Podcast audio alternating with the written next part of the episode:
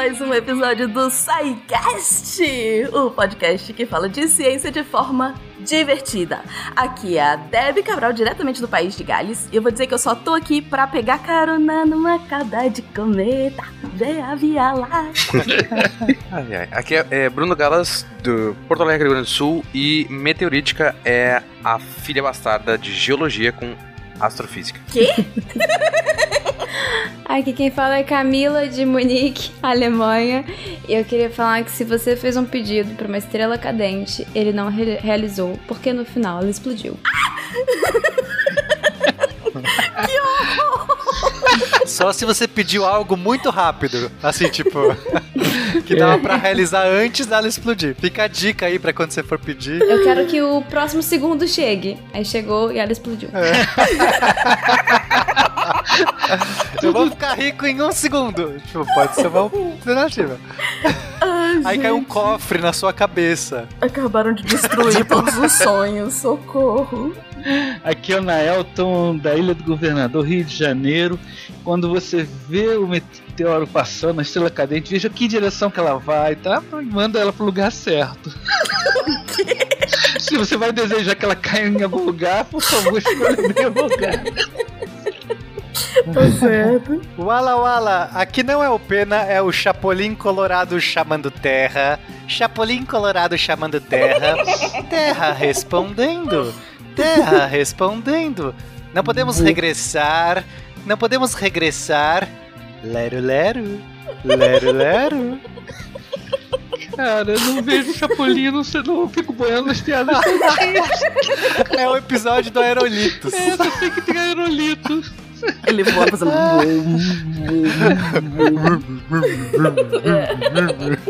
E, e por último, faltou eu.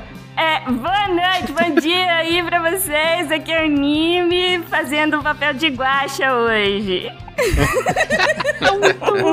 Caindo de paraquedas aqui, que nem um, um- um meteorito, porque eu não tenho um metro, não. Então, é um meteorito. Esse promete. Esse episódio.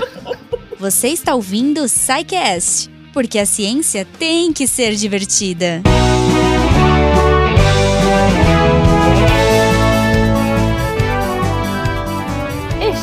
chegamos a mais uma sessão de recadinhos do SciCast.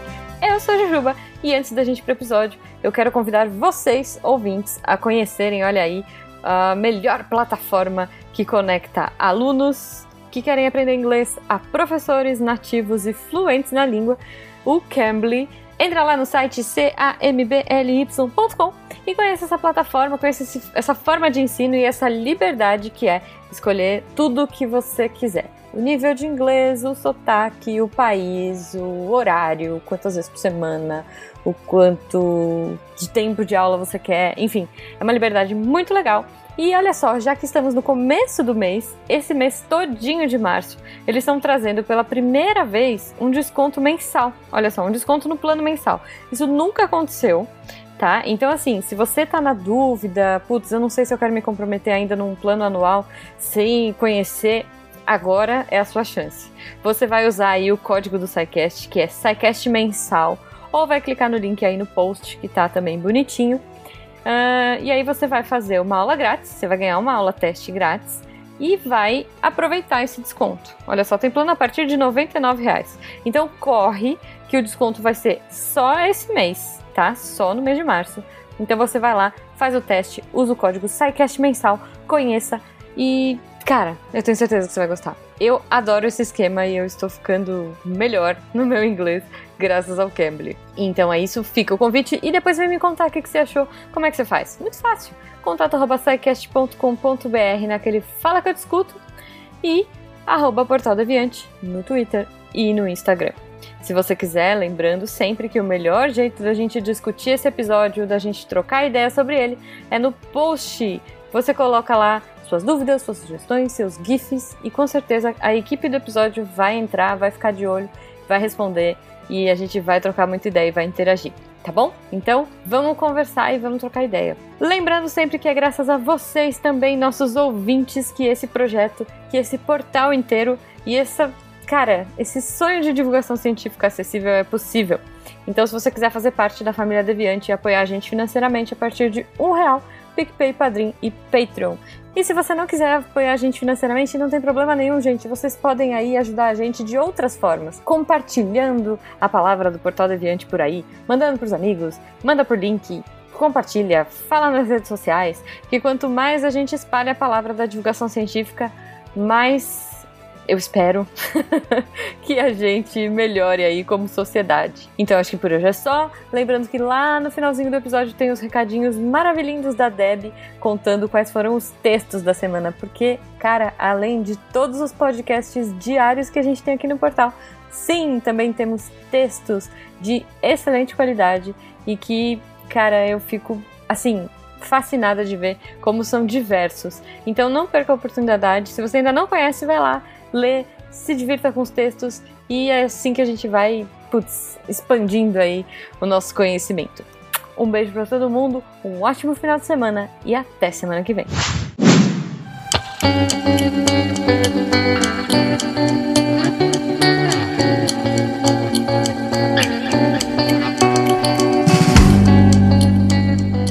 Como vocês estão vendo, hoje eu tomei conta dessa parada aqui e eu sou o Fencas e o Guacha ao mesmo tempo hoje. Então, vamos começar. Episódio passado, a gente começou a falar de asteroides, falou de um monte de conceito que meteoro não é meteorito, que cometa não é isso, não é aquilo. E aí, conta pra gente, o que foi que a gente falou no- da vez passada e o que que a gente vai falar hoje? Ó, Deb, eu já vi que você não ouviu o cast passado, porque você. A sua abertura foi cauda de cometa, que não tem nada a ver com asteroide. Disse. Mas- Pronto, falei. Você viu que o Nime ouviu, né? Porque o Nime disse que ele. ele tava certo. Mimi estava mais sintonizada do que você. É que, mas é, vamos desculpar porque é, é nervosismo, né? Isso, isso. Na, na verdade, eu falo assim, é porque eu leio os comentários pro Derivada e o Nime escuta os episódios, entendeu? Ah, entendi. Ah, tá.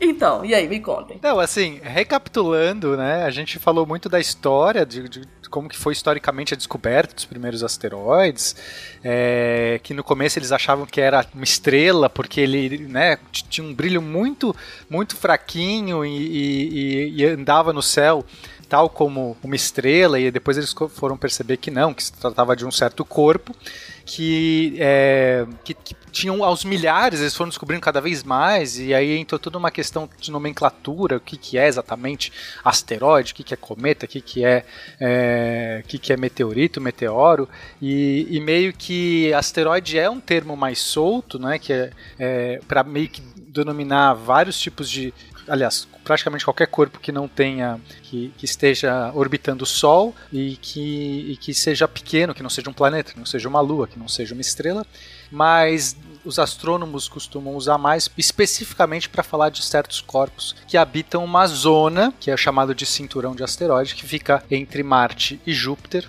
e também outros corpos que não necessariamente estão nessa zona, mas costumam estar vagando meio de maneira errante aí também em órbita ao, redor do Sol. Temos também um outro cinturão, é, o chamado cinturão de Kuiper, que fica mais distante, não fica nessa região entre Marte e Júpiter, fica além da órbita de, de Plutão, né, uma coisa fica bem mais distante. E nesse cinturão a gente também tem um monte de corpos. Só que aí que tá, começa aquela briga, né? Será que tem alguns que não querem chamar de asteroide porque normalmente são corpos que têm mais gelo?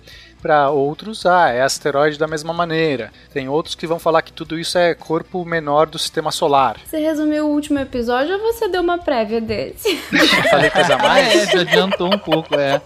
Então, então foi mal, galera. Eu tava tentando lembrar. e Não, mas olha só, aqui. interessante que já que a gente já falou já do cinturão de, de Kuiper, né? É, é, por um tempo eles chamavam eles de anãos gelados. É, Eu poderia dizer que são asteroides com cobertura, né?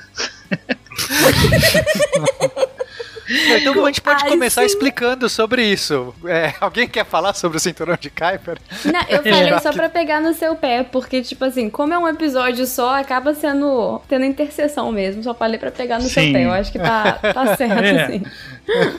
Não, mas eu acho realmente que a gente não chegou a falar, né? Que- Não, não, não. Mas hoje, mas não, ó, é uma, eu já dei uma sugestão aí, ó, para vocês, entendeu? Levantei. Agora alguém corta.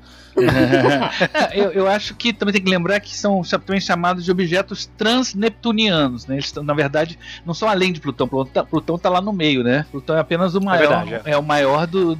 De um, do- Então, mas o que a gente chama mais de asteroides mesmo, realmente são. O nome é usado usualmente pelo pessoal que pesquisa para os que estão no cinturão principal, que é essa região que fica entre Marte e Júpiter.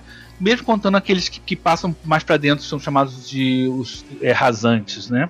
Então eu acho que a gente é, pode é, começar a falar, dar uma ênfase legal no cinturão é, principal agora, que é onde se concentra a maior parte deles. É onde tipo, de- podemos dizer que muito mais de 70% de todos esses pequenos corpos estão concentrados ali. Né? São corpos geralmente rochosos. Né? Uma coisa que pode ter, estima que tenha pelo menos quase 2 milhões, né? considerando objetos menorzinhos, né? De conhecidos hoje em dia com órbitas determinadas, está uma coisa na faixa de 20 mil objetos, mais ou menos, no, no cinturão principal. Então a gente tem que asteroide. Tem gente que acha que asteroide é qualquer corpo que não seja planeta, que não seja lua, ah, que tá ali vagando, que orbite o Sol.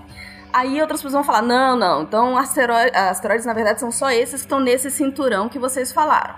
Eles são normalmente corpos rochosos que têm ah, cobertura de gelo em cima. Em cima, porque tem de cabeça pra cima e pra baixo.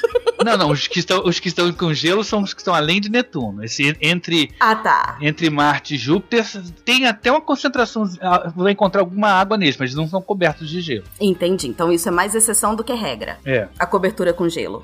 É, e quando tem também é pequeno, né? Porque Sim. tem uma órbita mais próxima, então acaba que não tem como concentrar muita água. Hum. Diferente dos que estão mais longe, porque daí a água meio que não foi jogada para fora, ela não evaporou, ela não, Isso. ela não se foi. Então aí eles têm uma quanti- quantidade maior de gelo, né? Porque a água fica em formato de gelo. Isso. Entendi. E aí, então, assim, beleza. E aí agora, tipo, quem são? O que são? Onde, onde vivem? O que comem?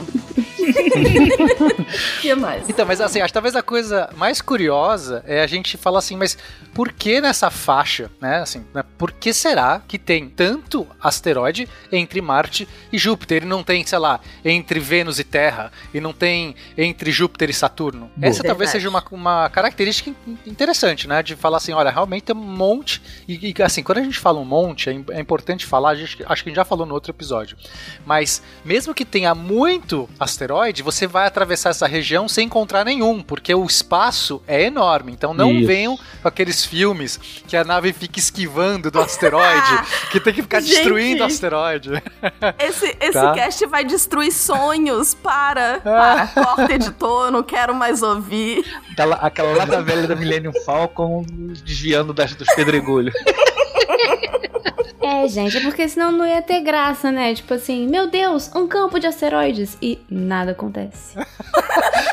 Eu tô dois meses e não encontrei um asteroide. o pessoal do filme eles se, se, tentaram se redimir quando foram fazer os, os filmes, né? Teve uma- um episódio que tem uma luta de- do mestre lá do Luke, né? O, que eu não lembro mais o nome do cara, que tava lá, ele persegue lá um Mandaloriano lá nos anéis de um, de um planeta gigante. Aí os anéis têm realmente uma concentração de partículas que pode, aí se parece aquele monte de pedregulhos amontoados. É, aí, aí é válido. Aí é É, válido. foi um, um combate bem bacana e tal. Claro que eram mais pedras do que de- deviam ser mais gelo, né? Que os anéis, por exemplo, de Saturno são pedaços de gelo. Mas tudo bem, ficou melhor do que o campo de asteroides perdido no espaço, com um monte de rochazinhas, os caras catando as rochas e ainda tinha um monstro dentro de uma cratera de um dos, dos asteroides. Aquilo foi assim. é, na época foi muito divertido. Ah, tinha um monstro mesmo, é verdade. É, Não, mas acho que aí Star Wars vale, porque não é, É, sistema fantasia. solar, não é, não é nem o nosso universo, é qualquer coisa. Aí É, vale, eu acho que é é. mais fantasia ah, mesmo. não,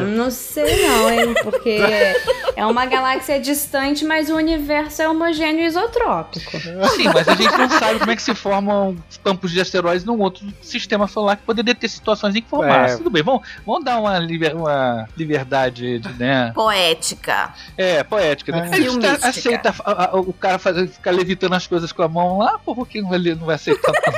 É verdade, se você for pensar por aí, Tem o asteroide é o absurdo. de menos. Tem até som no espaço, Tem até gente. som não, no aí espaço. Inclusive, uma das armas que o, que o cara, o Jedi usa pra caçar o Mandaloriano é uma arma de som, que acerta o, o asteroide e faz um, um blend de piano, assim. Tá, mas então aterrizem vocês aqui, vai. Vamos, Tá, vamos voltando, sair do voltando. Star Wars. Isso aí, isso Tá, aí. aí, então, então, assim, temos de fato uma região com muitos asteroides e, e- e é uma região bastante específica. Então, por que será, né? Então, a gente tem algumas hipóteses. Acho que a mais, a mais corrente é, que os astrônomos colocam é que quando houve a formação do sistema solar, então vamos lembrar, o sistema solar, quando você tem uma, uma nuvem gigantesca de poeira, de, de gases, e aí ela vai é, é, colapsando, e aí vai, vai formando um disco, primeiro forma aquele disco, e desse disco vai surgindo os planetas, os planetesimais, eles vão se acrescendo, vai meio que, né, você tem um monte de poeira, de, de rochas pequenas, vão, vão se colando, com o tempo umas nas outras, vão se orbitando, aí isso começa a gerar uns corpos, umas passas assim no meio desse pudim, que começa a atrair mais, e aí isso vai se formando, vai formando os planetas. Tá? Então se você deixar isso estável, é, com o tempo eles vão se colando, né? Claro, milha- é, durante milhões de anos isso vai acontecendo, então eles vão meio se grudando, aí a gravidade vai arredondando esses corpos e vira planeta. Agora, quando é, é, então quando a gente olha que tem um monte de matéria nessa região, era esperado que talvez se formasse até um planeta. Né? Se a gente juntasse toda essa matéria que está disponível no cinturão de asteroide, poderia ser que se, ele- se desse tempo suficiente, eles iam se, se acrescer e formar um planeta ali. E aí teríamos, né, nessa lacuna aí, um planeta. Um planeta bem pequeno. Pequeno, né? Mas podia ser até que ele tivesse é, se fundindo com Marte. Pode ser que, né? Assim, são, são possibilidades. Mas é, é eles não teriam ficado dessa maneira, assim, totalmente dispersa naturalmente. O que acontece é que Júpiter era um, é um planeta, é o maior planeta do nosso sistema solar, ele tem uma massa muito grande, e aí, como ele está próximo ali, ele começa a fazer perturbações. Então você imagina que você está ali bonitinho. Imagina que você está fazendo, Deb, uma gelatina, ok? Hum, ok. Você tá lá, pegou a gelatina, fez, preparou toda aquela coisa. Nem sei fazer gelatina. Nem como gelatina. Mas enfim, não sei porque eu falei gelatina. É, aí você deixou lá no congelador, certo? Se você esperar um tempo suficiente, eu acho que é congelador, nem sei. Geladeira. Na geladeira. Ah. Você deixou, você fez um, você fez uma aguinha lá, uma aguinha com gosto ali, e ela vai começar a congelar ou gelar e vai ficar formar a gelatina. Agora se imagina que de vez em quando vem lá uma criança, vem, vem anime lá e começa a dar umas agitadas na gelatina. Ah, deixa eu ver como que tá. Aí abre, dá uma girada assim. Não vai, a gelatina não vai desandar. Ela é não vai por conseguir. isso, é por isso que nunca deu certo, então. Exatamente. Então a, a, a, a questão é essa: é como se Júpiter estivesse sempre dando uma mexidinha. Então quando ele passava, né? Então ele está orbitando ao redor, ele fica dando uma mexida nesse, nesse caldo, e aí no- não fica estável o suficiente, não, não tem uma tranquilidade suficiente para colar essas peças. Elas ficam sempre se agitando. E aí no final chegou um ponto que você, ah, então dane, você não vai ter gelatina coisa nenhuma, a gente vai ficar aqui desse jeito mesmo, um monte de asteroide voando, acabou, é isso aí. Ótimo, ótimo. E aí? E aí ficou esses asteroides ali, e por que não em outros lugares? Por que, que isso não aconteceu em outros lugares? Só por conta de Júpiter. Isso, que é o grandão. É, nos outros lugares estava o Júpiter não encheu o saco, né? Entendi. É, e Júpiter tá pertinho ali, né? Tá pertinho. Não é só o tamanho, mas a distância. Entendi. Mas aí vocês falaram que não é só esse cinturão, não é isso? Ou eu entendi errado? Existem outros lugares que você acha asteroides. Sim, mas esse é o lugar onde se concentra mais. É ali o grande, né? O outro cinturão é bem mais distante, e aí a, a explicação, por exemplo, por que, que não se formou, é porque daí a gente está falando de uma área muito grande que não. é, então, é, se a gente fosse pensar, é, é além da órbita de Netuno, né? Então, ou se- ou seja, uma região que já tem. é, é, se você for pensar em distância, é difícil a gente pensar em distâncias, assim, porque a gente olha o sistema solar e parece que todos os planetas estão colados no outro, né? A gente desenha de uma maneira como se tiver ali Terra, Uhum, Vênus, é tudo uhum. um perto do outro.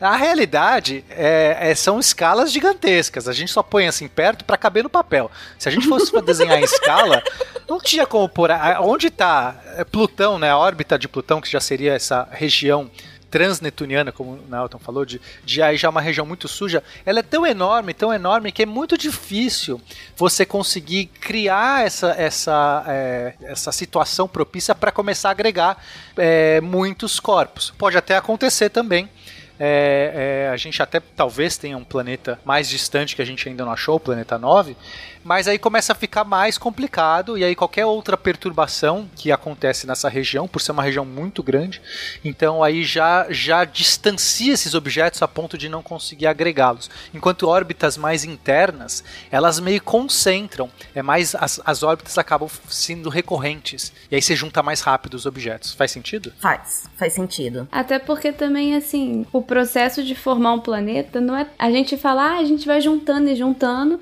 e parece fácil, mas na verdade é muito difícil, porque quando você tem a colisão desses planetesimais, dessas partículas, você também pode ter uma colisão destrutiva. Então, assim, você tem dois. Vamos supor, você tem dois corpos de um quilômetro. Aí, quando eles colidem, ao invés de você ter um corpo de dois quilômetros, eles se destroem. Então você precisa de uma densidade de corpos muito alta para você ter essa taxa de colisão muito alta o tempo todo, para conseguir crescer um planeta. É muito difícil, na verdade. Entendi. Parabéns pro Sol. Tem oito planetas. Parabéns pro Sol. É, essa então é uma das hipóteses do cinturão é Júpiter e tudo isso que vocês estavam falando agora, da, da que não é tão fácil você juntar e fazer os planetinhas, né? Que, que demora, que pode se destruir. Uh, enfim, tudo que tem que acontecer direitinho para que, que o planeta se forme. É, e o Pena, se eu não me engano, falou que tem outra hipótese para esse cinturão, é isso? Não, para ser honesto, essa eu acho que é a mais forte. Eu não, eu não sei as concorrentes. Alguém conhece as, as hipóteses concorrentes? Não, eu acho que essa é aceita mesmo, de que a ressonância de Júpiter, a perturbação, é o que faz esses esses objetos estarem ali sem cair em Marte, sem cair em Júpiter, mas estarem em uma região estável da, de órbita, sem também se juntar em um planeta só. Acho que essa é, a, é, o que a gente tem como aceito mesmo. Só voltando mais uma informação rapidinho sobre o cinturão principal de asteroides, é uhum. é que realmente assim, tem muitos objetos mas por que, que eu brinquei que ia ser um planeta pequeno? Porque se você juntar todos que estão lá, que é quase 2 milhões de corpos, você vai ter 4% da massa da Lua. Então, tipo assim. Ah, é bem ah, pequeno. Poeira. Poeira. A, a Terra esmaga no dedinho. É. É, inclusive tem é, uma hipótese sobre a migração planetária, que acho que a gente até falou em alguns outros episódios, que Júpiter estaria numa órbita mais distante e ele foi se aproximando do Sol. Claro que a gente está falando isso novamente em escalas, é, escalas é, de universo, né? escalas de sistema solar, uhum. não é de, de dias. E aí ele também pode ter agrupado muita matéria que teria se for, teria formado um possível outro planeta na região. Então é como se Júpiter, além de ficar cutucando, foi comendo a gelatina. Entendeu? Ele abre a geladeira e fala assim: Ah, vou sacanear aqui, mas deixa eu dar umas colheradas. E aí, quando você vai ver, tem um Júpiter gigante e a gelatina nem se formou e sobrou só um pouquinho. Acho que essa analogia é melhor. Júpiter é o pentelho glutão. Exatamente. Socorro. E que mais? Então, aí, só que tem uma coisa legal, é que Júpiter, além de ser esse glutão, ele ainda tem acompanhando ele dois grupos de asteroides que ficam quase escoltando ele. Um na frente, outro atrás. É uma coisa bem da hora isso. Eu tô chegando à conclusão de que esse cast devia chamar Júpiter e não asteroides, né? a gente vai ter um sobre Júpiter depois, é. Ah, tá. Mas é isso, ele é o dono da bola, ele foi lá e falou assim, então, é, ele, ele que incomodou os corpos que mantêm lá os asteroides, só que a gente tem um grupo de asteroides que orbita 60 graus à frente de Júpiter e outro que orbita 60 graus atrás de Júpiter. Então, para quem está tentando entender, então você imagina assim um, um círculo que é, né, a órbita de Júpiter é uma elipse, mas ok, vamos aproximar para um círculo para facilitar. Uhum. Então a gente tem um círculo ali bonitinho e aí ele está girando. Então Júpiter está girando nesse círculo ao redor do Sol. Mas se a gente por contar 60 graus à frente da posição dele atual, né, você marca assim com uma reta do Sol até Júpiter, agora você marca um arco de 60 graus para frente, você vai ter um grupo, um amontoado de asteroides que fica ali bonitinho, né? Claro que ele- alguns saem, outros entram, vai ter um, um agrupamento. Se você chegar lá, né, existem vários corpos amontoados naquela região e, e aí atrás dele, também 60 graus atrás, um outro grupo amontoado e esses grupos são ficam sempre ali junto de Júpiter, né? Nessa distância, essa distância social dele aí, mantendo esses 60 graus. Mas é muito curioso. O Pena falou que os troianos estão escoltando Júpiter. Eu lembrei daquela imagem do Jason Momoa com seguranças dele, sabe? Tipo assim, não sei se vocês já viram. Que ele é enorme, você tem seguranças pequenininhos. Parece que ele é o segurança. Mas enfim, só pra desenhar que são que esses troianos são muito menores que Júpiter. Em uma noite sem lua, os deuses queriam dar mais brilho à festa e todos estavam aproveitando, tanto os deuses como os humanos. Um dia, esse brilho chegou à Terra. Uma avelã inteira, um chocolate cremoso e uma casquinha crocante com pedaços de avelã. Prazer divino. É muito interessante ver a órbita desses troianos, porque na verdade é assim. Os troianos, eles estão nos pontos lagrangianos L4 e L5. E esses pontos, na verdade, eles não são pontos de estabilidade. Então, em teoria, não devia ter nada ali. Você tem uma, é, um ponto instável da relação gravitacional, né? Entre Júpiter e Sol. Só que quando eles começam a sair desse ponto, eles ganham velocidade. E aí eles, por estar em órbita e por ganhar velocidade, entra a força de Coriolis e eles começam a girar ao redor desse ponto. Então, quando você vê o desenho da órbita desses, não sei se eu compliquei muito, mas o importante é que não devia estar ali, mas tá.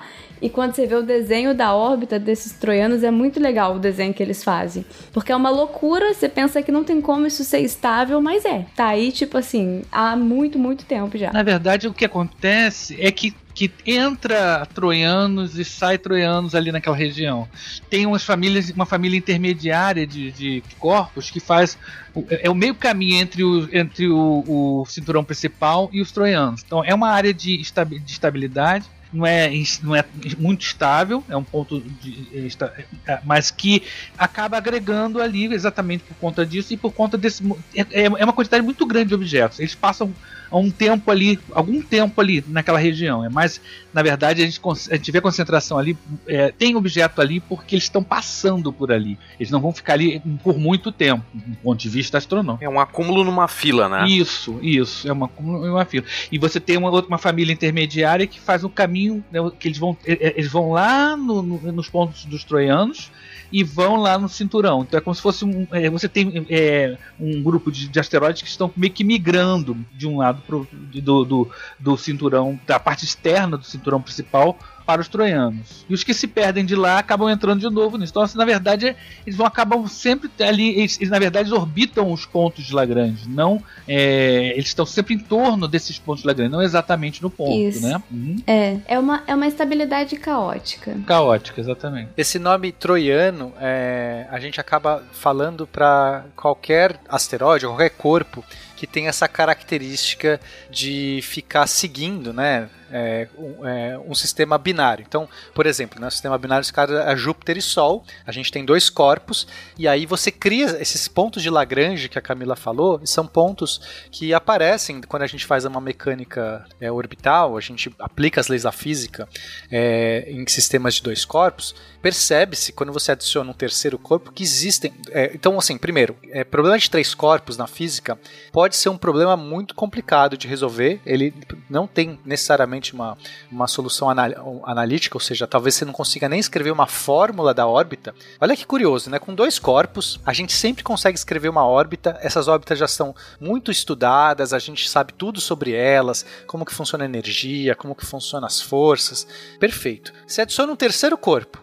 É, esse terceiro corpo pode induzir uma perturbação tal, né, se esse corpo for tiver uma massa suficiente, se ele não for insignificante, a ponto de você já perder completamente essas órbitas. Então, dependendo do tamanho desse corpo, já começa a ficar muito complicado.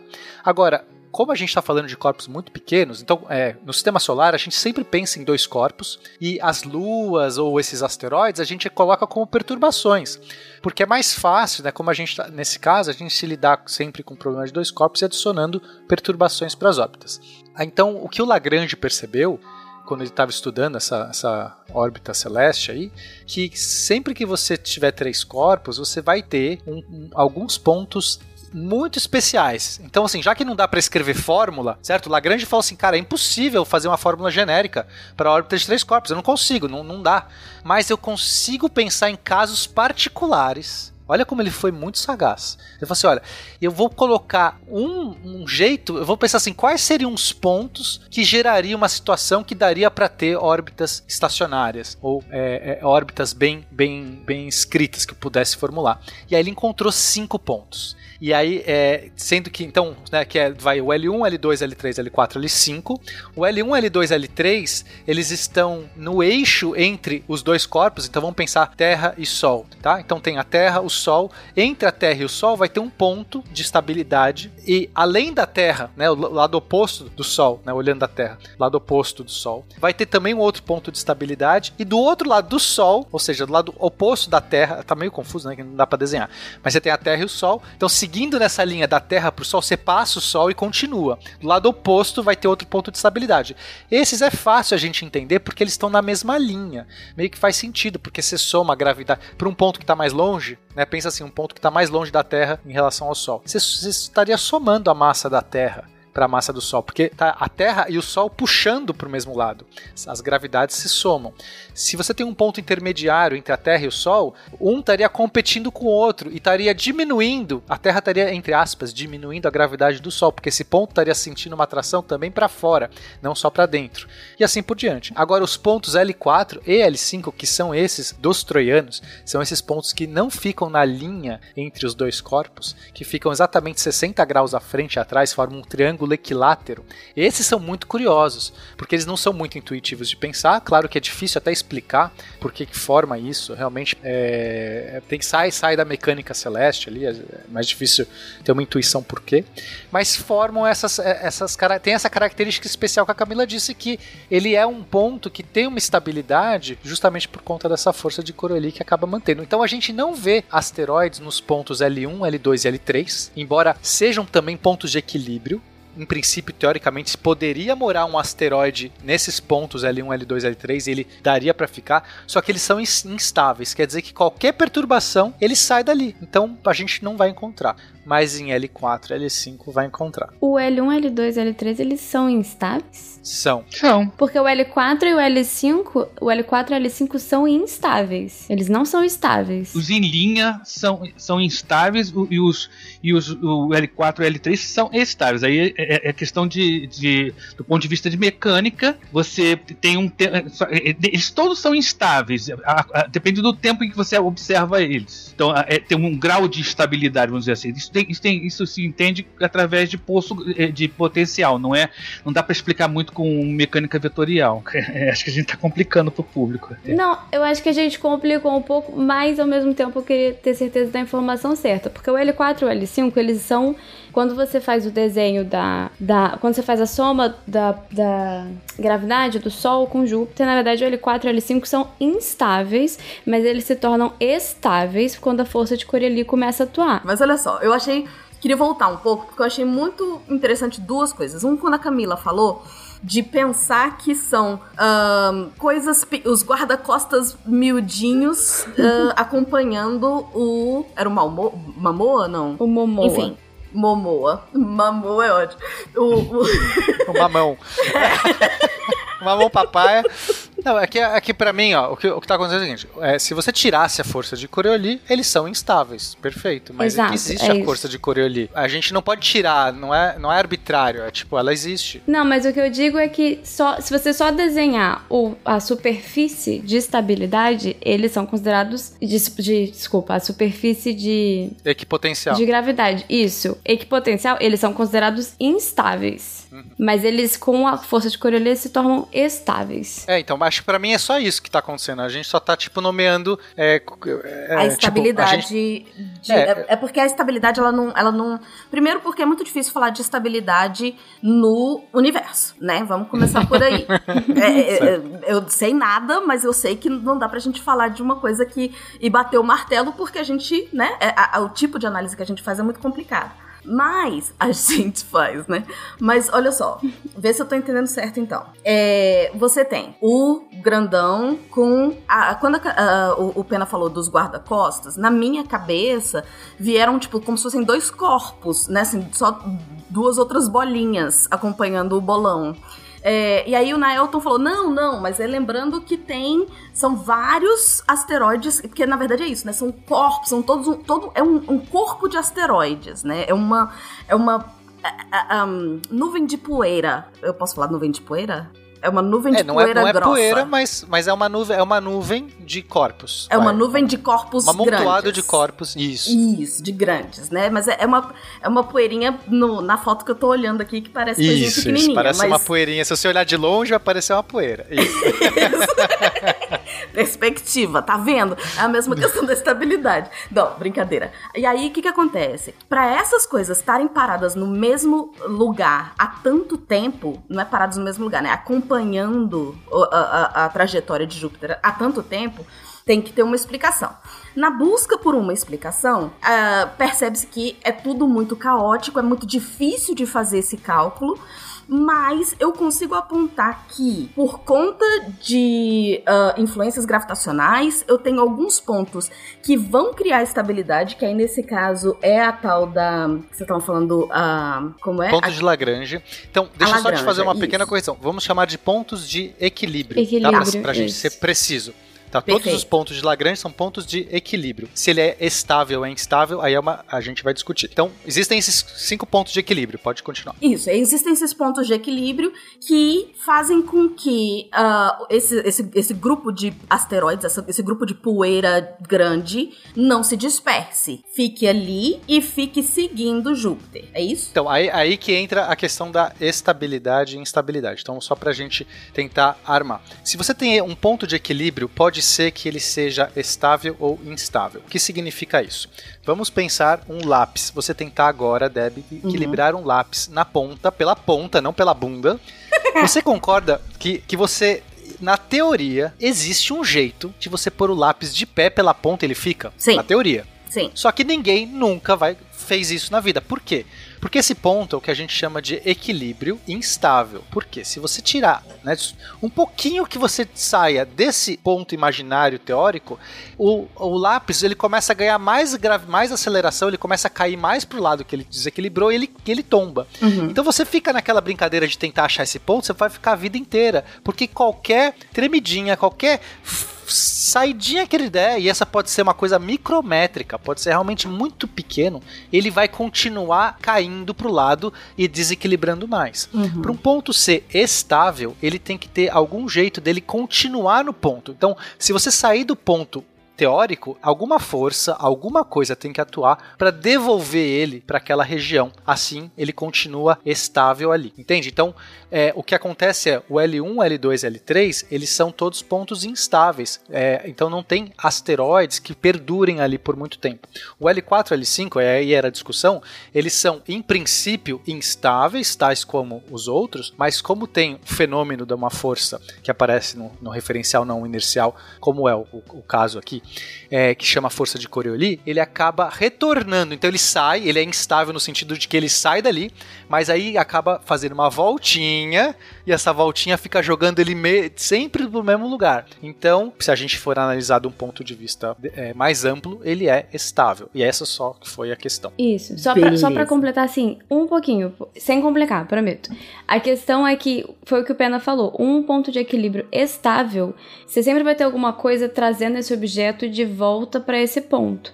E geralmente a própria gravidade é a força, assim, necessária pra você manter essa é, Pra dar esse estabilidade. empurrãozinho. Uhum. Isso, só que no caso de Coriolis não é, é. Desculpa, no caso dos pontos L4 e L5 não é o suficiente. Você precisa você tem essa força de Coriolis agindo e aí sim você alcança a estabilidade. Porque assim, o ponto é estável, a gente vê esses objetos lá porque eles estão lá por muito tempo. Mas a explicação uhum. você precisa de um pouco além de só o poço de potencial. Joia. Então agora vocês já me explicaram onde que a gente encontra esses, esses asteroides e e agora? O que que eles comem? assim mesmo? Eles são todos Essa foi uma boa resposta. Canibais, olha só, cara, não tô gostando dessa, dessa ideia que a gente tá pintando. Uma gelatina canibal, não tá boa isso.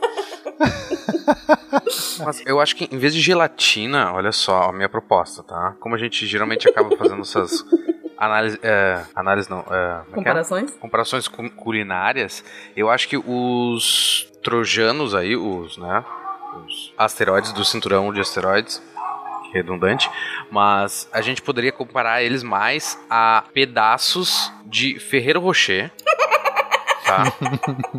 e os asteroides que ficam mais longe, tipo, depois de Plutão, a gente compara ele com os Rafaelo. Que ele tem a partezinha. ele tem a partezinha branca de gelo. É porque, junto. tipo, um é bom e o outro é ruim? Brincadeira. Brincadeira. Mas o importante da gente, que vai ser mais importante daqui a depois, é que a gente tem esses asteroides aqui pertinho, tipo Ferreiro Rocher. É, a gente tem uns Ferreiro Rocher gigante e tem uns menores que são pedaços quebrados de Ferreiros Rocher, ex-Ferreiros Rocheses. Uhum. Certo? Certo. Então eles são tipo um pedaço é só a casquinha, outro pedaço é só a avelã, outro pedaço é a avelã com o chocolate em volta. Então a gente tem essa diversidade, assim, de tamanhos e de tipos. Ou seja, eles vão gente... ser compostos de outras coisas também. Exatamente. Exatamente. Já que a gente tá falando, né? Antes, antes de entrar propriamente na composição, é, acho que é legal falar que tem um, um desses asteroides, no cinturão de asteroide, que ele é realmente assim, ele sobressai em relação aos outros, chamado Ceres. A gente também já citou a descoberta dele no outro cast, mas é, para a gente poder, poder falar propriamente dito dele agora, então esse corpo ele é arredondado, ele tem uma massa é, de cerca de 32% da massa total do cinturão de asteroides e ele é 1,3% a massa da Lua. Então, embora ele seja muito pequeno, certo? Porque uhum. 1,3% 10% a massa da Lua é pequeno, né? Para efeitos. A Lua é nosso, nossa, nossa Referência, Lua. sim. É. Mas ele é muito grande comparado com todos esses outros asteroides. Então, é, ele é, realmente se destaca. E, e, e, ele seria um possível candidato a um planeta caso Júpiter não tivesse enchido o saco. Hum. Seria ele, talvez, o núcleo desse, desse planeta. é um super Ferreiro Rocher. Agora eu senti falta do, do Fencas lutando pela classificação de Plutão como planeta. é, porque Ceres é um planeta não, tal como Plutão. Então tá na mesma categoria. É isso? É. Gente, que sacanagem. Então não dava pra gente incluir Ceres no time Fencas? É, Foi então. o que a gente falou da última vez. Ia incluir Entendi. Ceres, Plutão, mais uns 50. Ah, então esquece. Não, tudo Aí bem. Aí a frase para você decorar os planetas seria muito grande. Aí falhou, a escola não ia passar ninguém, eles preferiram Entendi. tirar o Plutão. Foi tá isso. Tá certo, faz mais sentido. Eu já não concordo mais com o Fencas, esquece Plutão. Mas faz sentido o que vocês estão falando de, de você ter. Uh, dele chamar a atenção por ser tão grande, mas quando faz a comparação com a Lua, justifica o fato de ser um asteroide, né? De não ser uma Lua, porque, querendo ou não, é só 1,3% da nossa Lua, por exemplo.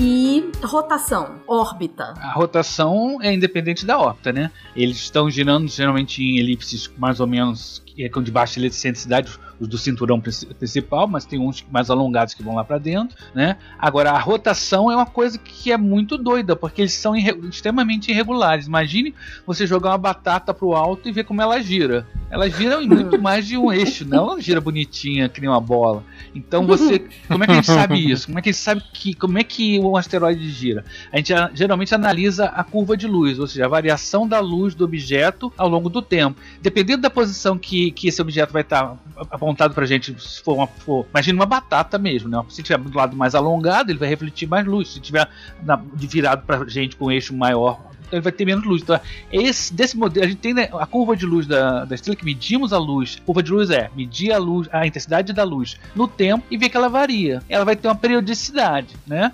Dependendo do movimento, e alguns movimentos são muito irregulares, a gente nem percebe direito essa periodicidade, porque às vezes você tem, é, você pega essa rotação e, e, na verdade é como se ela estivesse rodando em mais de um eixo, uma coisa totalmente louca assim, né? Então realmente tem, é, eles podem girar livremente, enquanto menor eles são, geralmente mais doido é a rotação. Às vezes, porque às vezes ocasionalmente vai acontecer colisões e a própria formação deles. Então, quanto menorzinho o objeto e mais irregular, mais difícil a gente ter uma descrição boa da rotação deles. Isso vai ser mais interessante adiante quando a gente pensar em minerar asteroides ou tirar eles, ou mudar a direção deles. E vocês conseguem identificar todos os asteroides que estão nesses, nesses cinturões? Não. Não, ainda não. Todos Inviável, não. né?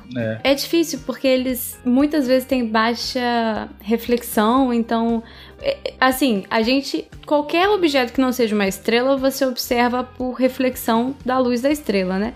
Só que esses asteroides, eles muitas vezes têm uma reflexão muito, muito baixa também. E eles são muito pequenos, então é assim, é difícil você conseguir observar. É isso que eu tava pensando, porque inclusive deve aumentar o número o tempo inteiro, porque bate num outro quebra e aí você tem mais, ou não? Ou, ou se junta e gruda. É, as colisões não são tão frequentes assim, mas eles são. É, é, quer dizer, depende do, do, tempo em que você está observando, né? Sim, Tem colisões, sim, sim, a gente sabe que sim. Alguns fragmentos, alguns asteroides, inclusive, se movem em grupos, como que a gente percebe que foram no passado talvez um objeto só porque se movem uhum. em órbitas próximas e tem composições químicas parecidas. As famílias dos asteroides, que é uma coisa que a gente vai poder falar também. Mas é, o que acontece é que realmente, quanto menorzinho, aquilo é um cascalho voando no espaço.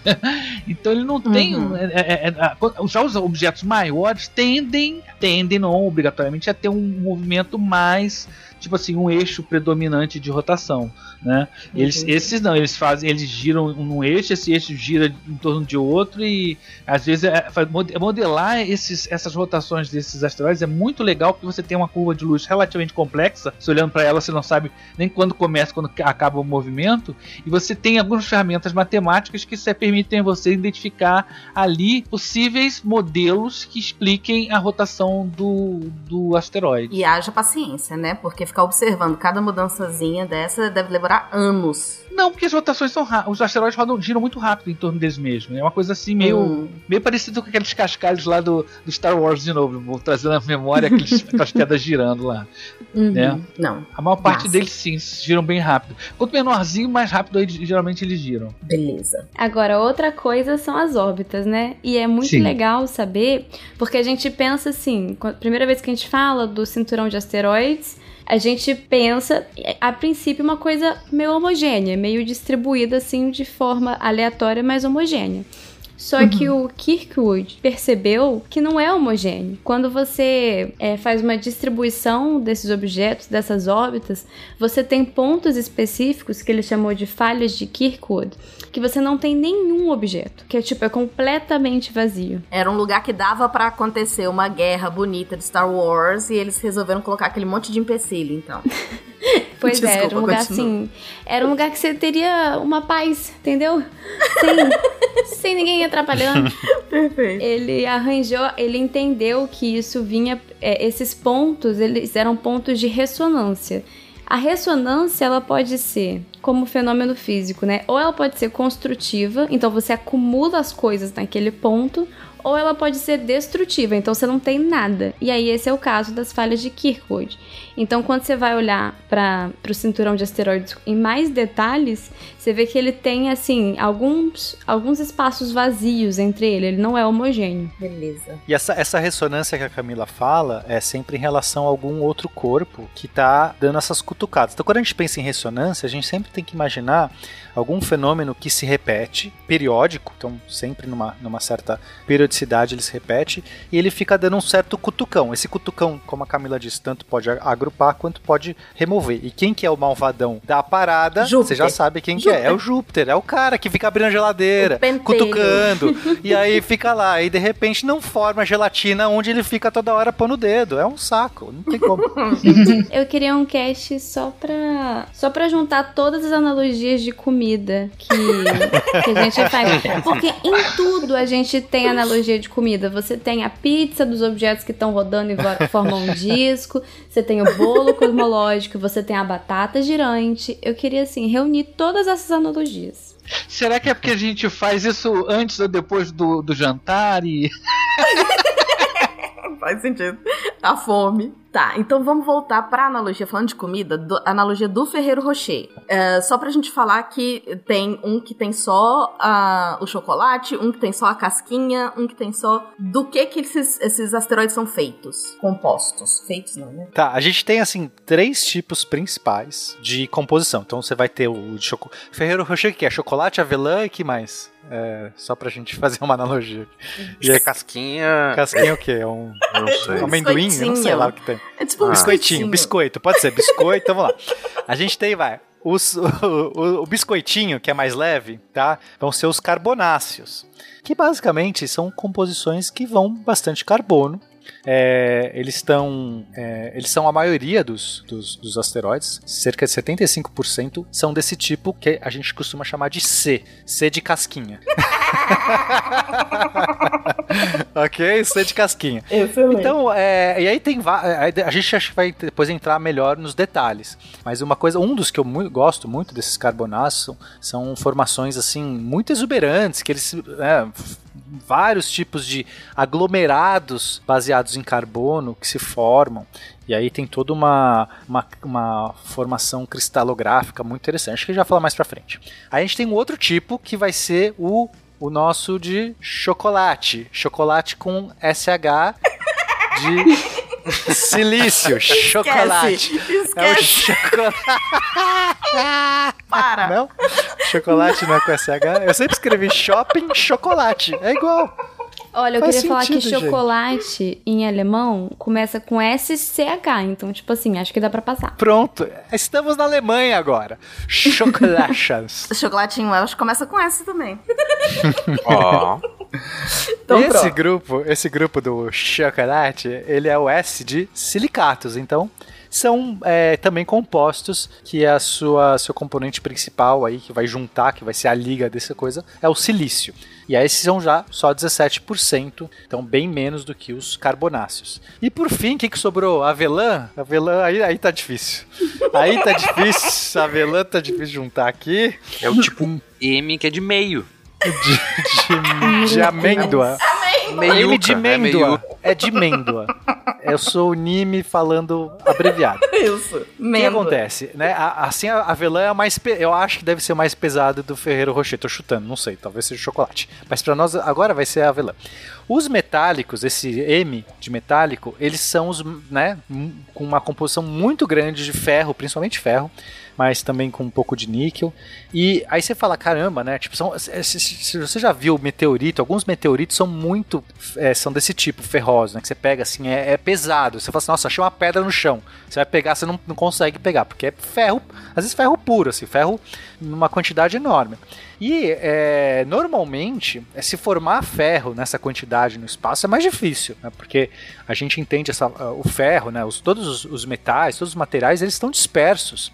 E aí, quando você junta meio que de, de forma aleatória, você não consegue formar assim um núcleo de ferro muito forte. Você precisa de, de uma temperatura altíssima para você derreter esse ferro que ele realmente se funda num bloco. Mas acontece. Todos, todos os asteroides vão ter esses três tipos, essas três composições de carbono, sílico e ferro, ou ah, não, alguns podem não ter ferro, outros podem ter só carbono. Não, Não. to- todos, todos têm várias coisas, só que é a predominância. Então, Hum, quando a gente está falando de carbonáceo, não quer dizer que não pode ter silício, quer dizer que não pode ter ferro. Pode, mas ele não vai ter um. Não, não vai, ele- esses é outros elementos vão predominantemente ser. outra coisa, beleza. Isso. Tem um outro detalhe que a gente tem que ver também, que essa classificação, inicialmente, ela vem da análise espectroscópica, ou seja, a radiação passa pelo espectro a gente vê a superfície do objeto.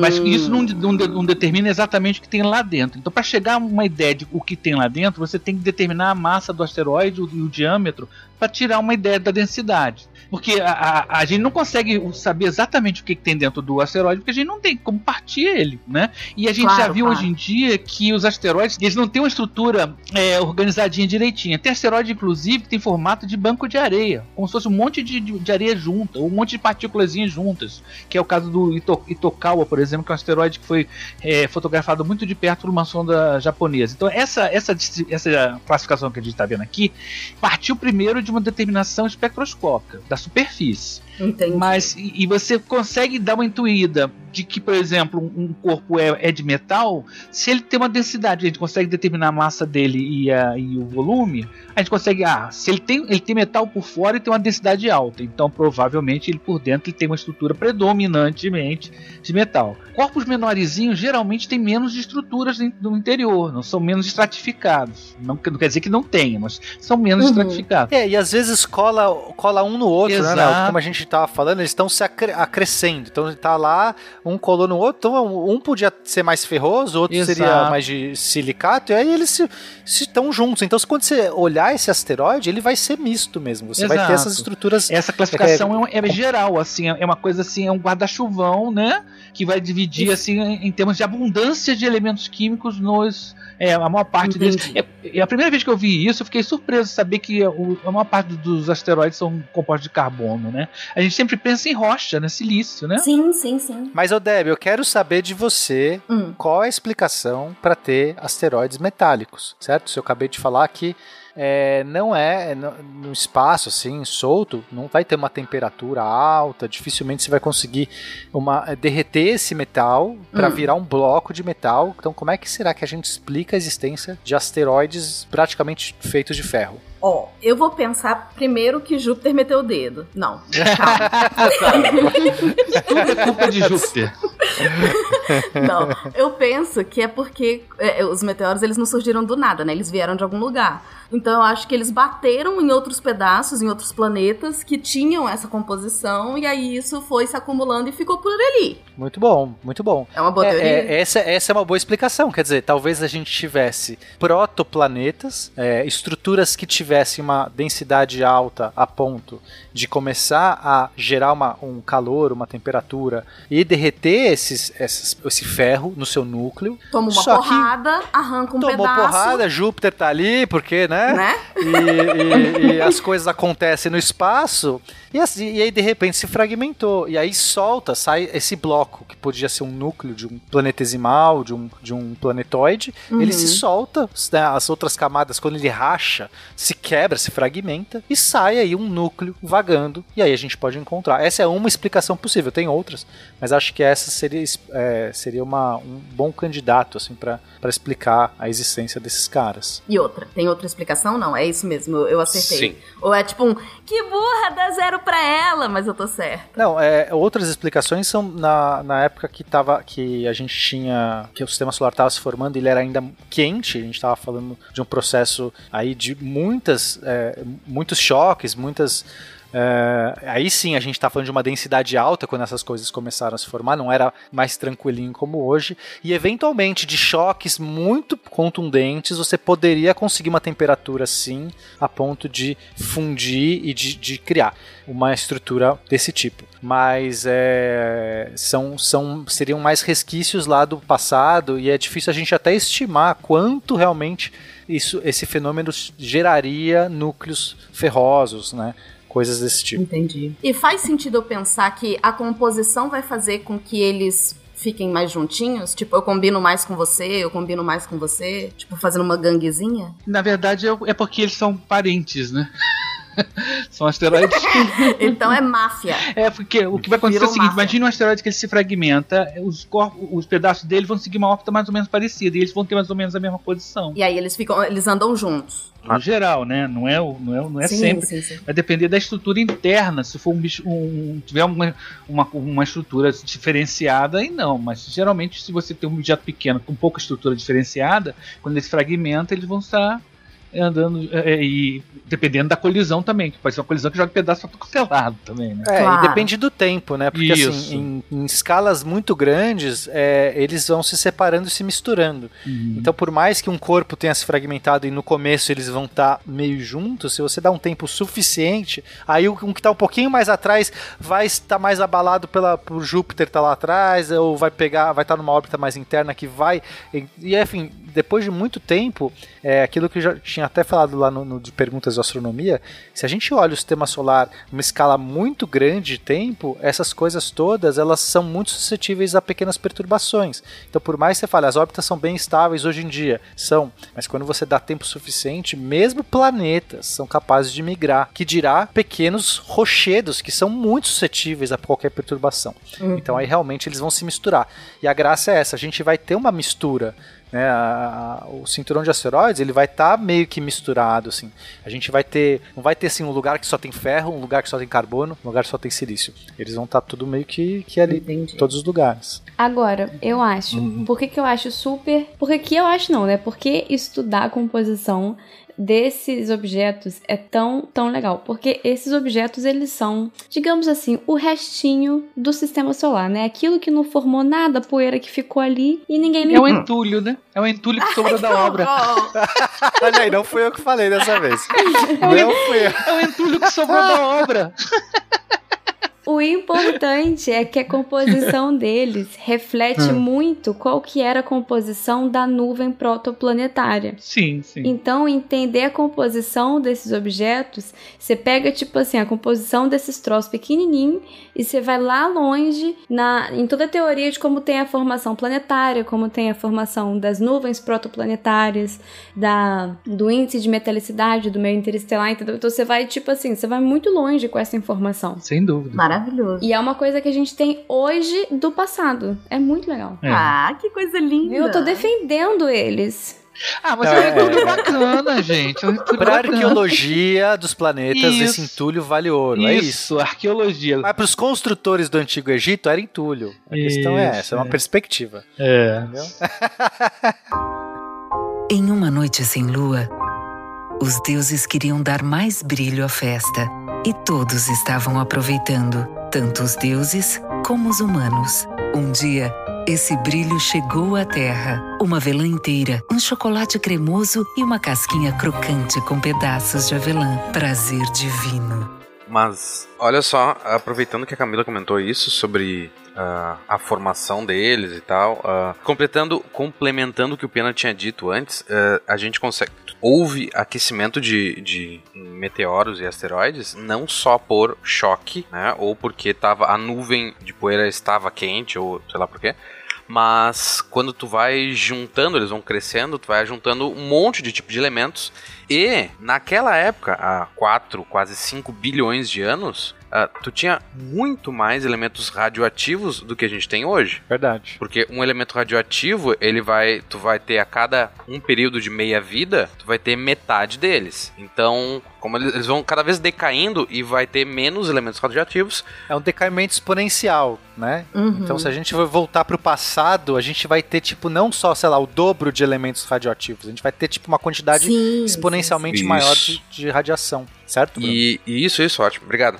E a Terra, ou a gente tem o interior da Terra ainda é quente por causa desses que a gente capturou muito elemento radioativo e eles ainda estão decaindo e gerando calor lá dentro da Terra, tá? Ah, agora, antigamente, quando era o baby sistema solar, tu tinha muito mais elemento radioativo e tinha muito mais ah, decaimento, né? Ou, Digamos, decaimentos por segundo, tu tinha muito mais. Principalmente, eu tava lendo sobre isso antes, ah, alumínio 26, que ele tem uma meia-vida de 700 anos, que é ridículo de curto. Imagina, a gente geralmente fala em urânio, urânio tem 4 bilhões de anos a meia-vida dele. Então, alumínio, tu teve uma. ah, libera, esquentou muito esse material, e esse alumínio hoje a gente vê, quando ele decaiu, né? Teve, eu acho que é decaimento beta, e ele vira ah, magnésio. Então, a gente vê muita concentração de magnésio em, em rochas, meteoritos, né? Que tu, ó, aqui precisa para formar esse tipo de mineral, tu precisa de uma temperatura X. Como será que foi? Daí tu vai ver lá, a temperatura X é muito alta tu, e tá cheio de magnésio, porque era alumínio antes, aquele alumínio decaiu, esquentou e consegue, tu consegue ter temperaturas altas para formar uh, esses minerais loucos aí e, e tu conseguir ter diferenciação de um corpo. Claro que tu consegue muito mais energia chocando duas coisas gigantes do que por processo radioativo, assim. Mas é porque a gente tem, tem meteoritos que a gente consegue olhar e dizer: olha, aqui não teve nada de choque nenhum, nunca nada se chocou com esse meteorito. Como que se formaram? Então tem por causa desse aquecimento por material radioativo. E aí seria o aquecimento e as partículas que estavam ali viajando sozinhas, elas derretem e se juntam. Exatamente. Claro que não é derretimento instantâneo. Mas, é. Não, tá, mas entendi. É que quando você consegue derreter, a gente tem esse processo, essa coisa da. Imagina um líquido, Deb, Hum. que você. Vários líquidos, você- pega vários líquidos e mistura, tá? Líquidos com densidade diferente, é, Uhum. variados. Então você põe um, sei lá, um, um- um mercúrio, que é um metal líquido, você mistura óleo, você mistura água, você mistura um monte de coisa. Uhum. Você mistura, ele está lá, misturando. Aí quando você espera, ele decanta. Sim. Os pesados vão pro fundo. Então, é essa diferenciação né, que o Bruno está falando. Quando você consegue uma temperatura de fusão a ponto de derreter aquelas, aquelas, aqueles materiais, você começa a ter a diferenciação. Porque, como é líquido, o pesado decanta pro, pro, pro fundo. No caso, é o meio, né? Porque a gente está falando de uma estrutura é, gravitacional, então não, não tem para cima e para baixo, pra é tipo é o baixo, meio, não, o meio é o, é o, é o para baixo. E assim vai, vai fazendo essa, essa diferenciação. Que aí, por exemplo, pode gerar um núcleo ferroso. Que o Entendi. metal, normalmente o ferro, vai, vai cair pro meio. E, por exemplo, ah, imagina se tu tem. vamos- pensar, em vez de só misturar vários líquidos, a gente mistura um monte de tipo de material aleatório numa cera, numa vela, tá? Vela feita de cera, óbvio. Só que se ela tá, se ela tá uma vela inteira, ah, aquela, eles não vão ter como afundar na, na cera. Agora, se a vela derreter, aquilo tudo vai ficar fluido e eles vão conseguir se Misturar. ajeitar por densidades diferentes, né? Então, por isso que tu tem às vezes eh, corpos que não chegaram numa, numa temperatura alta o suficiente para tu ter uma fluidez, né? Então esses corpos não são diferenciados e tá tudo misturado lá, um monte de elemento pesado, elemento leve, tá tudo meio caótico. Enquanto que em corpos maiores que chegou numa temperatura alta, ele tu consegue ter uma fluidez. Às vezes tu não precisa fundir o material, mas Uhum. ah, né, que nem o nosso manto aqui.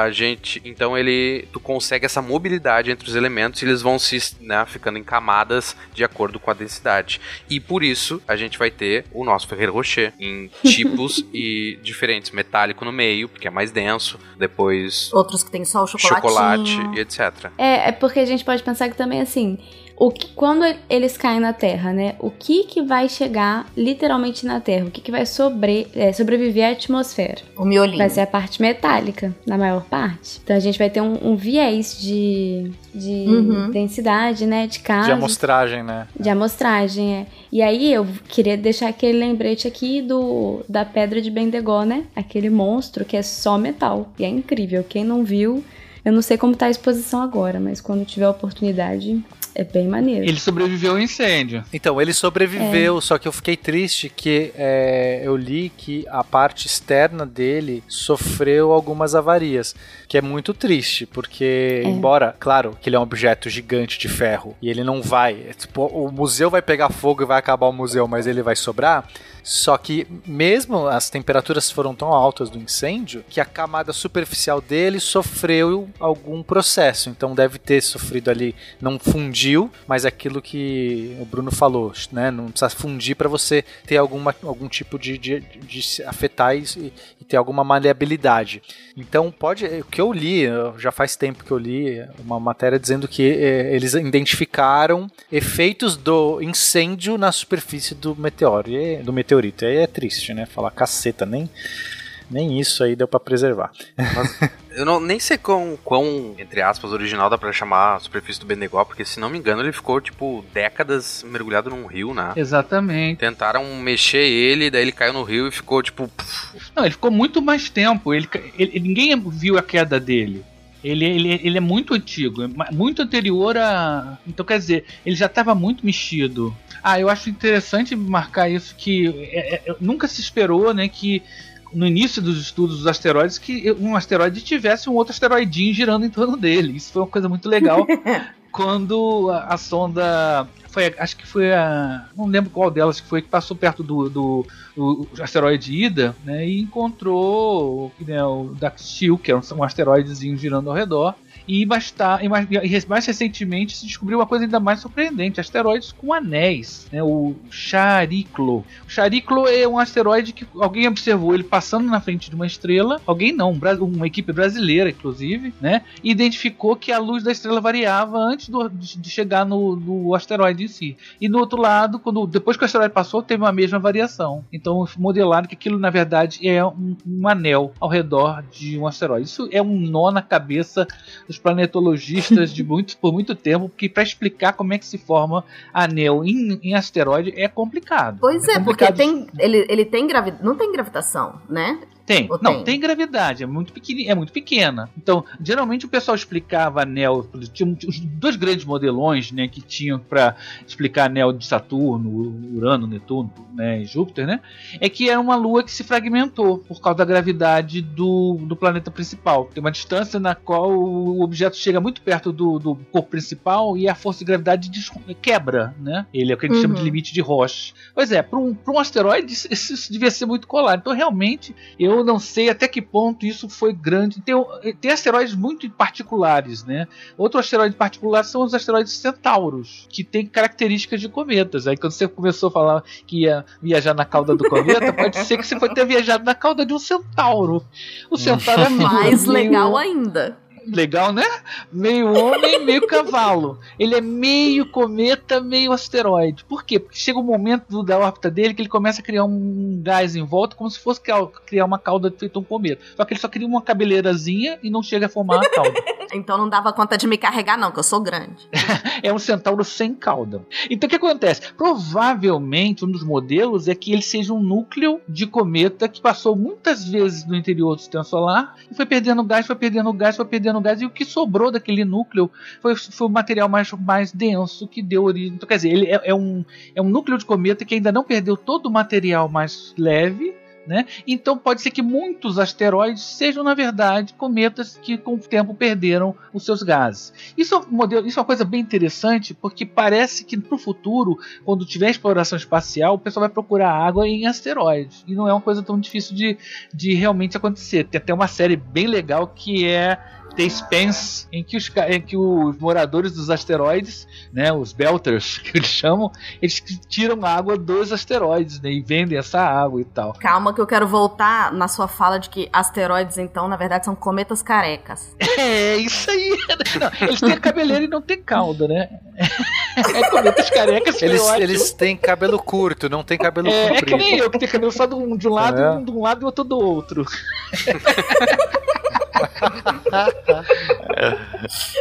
Maravilha. Sim, então os Belters no Expanse. No Expanse eles procuram é, é, água no interior de asteroides. A gente acredita que pode ser possível minerar gelo no interior de alguns asteroides. Tá? Provavelmente Nossa. aqueles mais carbonáceos, ou talvez o silício. Os metálicos acho que não, mas. Então é, é possível que no interior dele ainda tenha sobrado algum material é, se ele era, por exemplo, um núcleo de cometa que que entrou no sistema solar e ficou aprisionada ali entre as duas órbitas de Marte e Júpiter. Ou até um, uma água remanescente até da formação inicial. É uma coisa bem interessante. Esses centauros são, são, são o, o, por isso que tem esse nome, centauro. Meio cavalo, meio homem, meio cometa, meio asteroide. Maravilha, maravilha.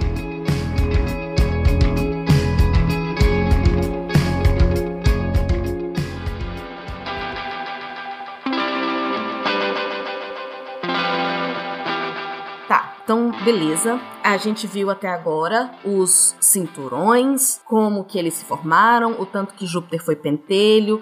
É, a gente viu o, do que que eles, como é que eles são, né? O que que são predominantemente formados. É, E a gente viu que existe possibilidade de você ter anéis no próprio. nos, nos asteroides. Mas vamos falar de como que a gente está pesquisando. Vocês falaram também de como que a gente olha, né? Como que vê densidade, como que é, ele se organiza dentro dele, se mistura, se não mistura. É, a gente tem como mandar coisas, porque a gente mandou agora para Marte, bonitinho, perse perseverança lá, né? Uh, mas a gente tem como mandar coisa para asteroide? Vale a pena mandar coisa para asteroide para pesquisar? Poxa, claro que vale a pena.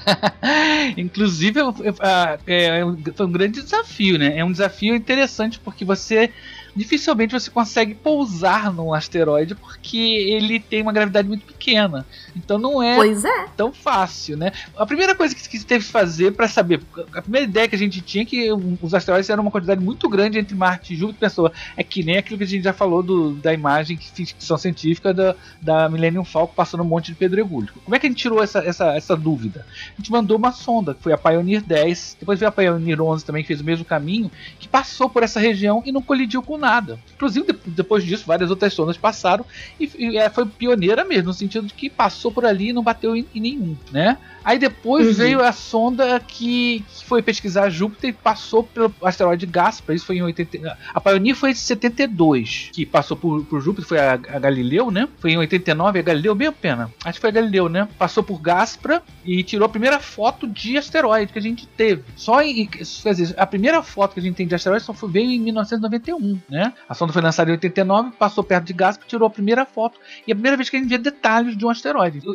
Outra coisa legal que ela descobriu, né? O, o, o, asteroide Ida que tinha um satélite que é o Dactyl. Olha só quanta coisa, né, por essa sonda que nem tinha como objetivo os asteroides. Ela ia para Júpiter e no caminho, né, tirou essas fotos. Né, foi muito legal. Depois teve uma sonda Clementine 94 que foi, ela foi pesquisar a Lua, mas deu uma, uma, trajetória que passou perto de um outro asteroide, de um asteroide e teve e, e, vários estudos. A sonda NIR que fez é, NIR Shoemaker, ela fez um, é, foi a primeira sonda a pousar num asteroide. Agora o gozado é que ela não foi planejada para isso. Ela, era, ela foi enviada para orbitar o asteroide Eros, que é um asteroide que passa relativamente perto da Terra, tá? E quando eles estavam fez todos os estudos ao redor, eles perceberam que havia uma maneira de ela aproximar bastante do, do asteroide sem talvez se destruir. Ela não foi desenhada para pousar, ela não era um lander. Mas eles foram aproximando com órbitas cada vez mais baixas, mais baixas, até que uma hora que ela tocou o, o, o asteroide Eros. Foi a primeira vez que uma sonda fez esse, fez esse tipo de. Tocou, né? Sem, não, não, colidiu com ele, tocou e continuou transmitindo dados na superfície do asteroide. Isso é muito legal. Depois veio uma sonda com um nome muito lindo, que é Deep Space One, de 98. Você sabe se a Nier é, pousou ou ela deu aquela quicada, assim, né? Que encosta e sai? Ou se ela realmente, assim, deu uma. Eu, ela, ela ficou muito tempo lá. Eu não sei se ainda tá lá. Mas ela realmente ela, ela não tinha. É, é, o que ela geralmente as sondas. As, as, sondas que, que pousam em asteroides hoje em dia, elas, elas usam arpões, né? elas se ancoram no asteroide, né? Essa não, ela não, ela não foi desenhada para isso. Então dizem que é, ela foi chegando perto, foi chegando perto, se encostou e ficou mandando sinais por vários dias é, na superfície do, do asteroide. Se ela depois se deslocou e saiu, o pessoal, é, ela morreu antes disso, né? Ela parou de dar sinais antes disso. Não, eu queria fazer essa pergunta mesmo porque eu queria entender se ela tinha pousado, mesmo sem se ancorar, ou se ela tinha dado aquele kick, né? Que tipo, só dá uma encostadinha, mas já volta pra pra órbita depois. É, acho que fizeram isso, depois eu vou falar que foi a Hayabusa, ela fez isso porque ela, ela deu uma bicada no asteroide porque ela arrancou um pedacinho, né? Essa não, ela foi fazendo órbitas cada vez mais próximas, cada vez mais próximas. Eles fizeram isso de, sabe, tipo assim, já tinham terminado a missão, pô, a sonda tá lá, o que, que a gente vai fazer com ela? Vamos lançar no asteroide. Ah, não será que não dá pra gente fazer ela bem devagarzinho e conseguir pousar? Tá, acho que dá, então vamos fazer isso. Por que, que essa, essa intenção? Porque seria a primeira vez que uma sonda americana pousava em outro corpo celeste que não era a Lua, né? Porque aí tava uma disputa muito grande nisso aí, então teve uma questão política aí nessa história também. Ela podia ter uma mini, uma mini bandeirinha e tal. Ela nem tinha, não estava preparada com a bandeirinha. Não, ela não era um lenda. Inclusive quando ela foi lançada, o nome dela nem era esse, era só Nia. Shoemaker é o nome de um de um astrônomo planetologista muito importante que foi uma homenagem que foi dada para ele. Isso que era sapateiro. Sapateiro, né? Shoemaker, é. A Deep Space o sapateiro da NASA. Sapateiro da NASA, é. é. é. o cara que fazia o sapato do diretor da NASA. É, a Deep Space é legal porque Porque além de ela ter um nome que me lembra de Star Trek, né? Deep Space, que é o nome das estações espaciais, ela tinha propulsão iônica. Ou seja, o que é propulsão iônica? Ela, ela tinha um motor que não era químico. Ela tinha um, ela fazia correções de órbita usando uma, um gás que era eletrificado, vamos dizer assim, direcionado por campos eletromagnéticos, e isso virava um jato. Isso é uma coisa muito revolucionária, né? E pesquisou dois, um asteroide e um cometa, né? Esse tipo de propulsão, ele é, ela, ela é muito mais eficiente do que a propulsão usando propelente, queima de propelente só que ela tem uma, a, uma capacidade de, de, de aceleração pequena. Isso. Então, ou seja, você, você gasta muito pouca energia e você consegue ter uma. É, aproveitar, você pode acelerar por muito tempo no espaço e, e, com isso ganhar uma aceleração razoável, mas é bem devagarzinho, você tem que ficar tipo semanas é, com o motor ligado. Enquanto que quando a gente está falando de foguetes convencionais, esses que queimam, normalmente são queimas rápidas e, e mudanças e daí rápidas. te coloca na órbita que você precisa. É, tipo assim, né, na ficção científica, a propulsão iônica, o cara faz, sai voando, feito um doido, assim, vira, dá guinada no espaço, faz dogfight com outro, outra, outra nave. Não, com a iônica não dá pra fazer isso. É uma coisa que vai ser devagarzinho, devagarzinho, devagarzinho, até conseguir grandes velocidades. Né? A Stardust foi, uma, foi, bem interessante, foi uma das primeiras a recolher poeira. De, não ating, ele não, não, pegou no asteroide, mas pegou poeira, que, é poeira, que essa região dos asteroides tem bastante poeira, né? Isso eu acho muito legal. Uma, uma pausa para Stardust, porque ela coletou a poeira, ela trouxe de volta pra gente analisar. Eu acho isso, isso. muito legal. É, ela tinha um gel em que ela, que ela ia na direção de, de, regiões já carregadas de poeira que já se conhecia, e esse material ficou incrustado nesse gel e esse material voltou, né? Muito interessante. Gente, que genial! Agora que genial. Isso devia ter sido feito com todas. Como assim? é só melecar com gel. Cara, isso é 99. Isso é tipo mais de 20 anos é, atrás. É. Só que é, isso é mais difícil de fazer, trazer de volta isso íntegro é mais complicado, né? A Hayabusa, que é uma sonda japonesa, quase ninguém fala dela, mas é uma sonda muito legal, também tinha propulsão iônica.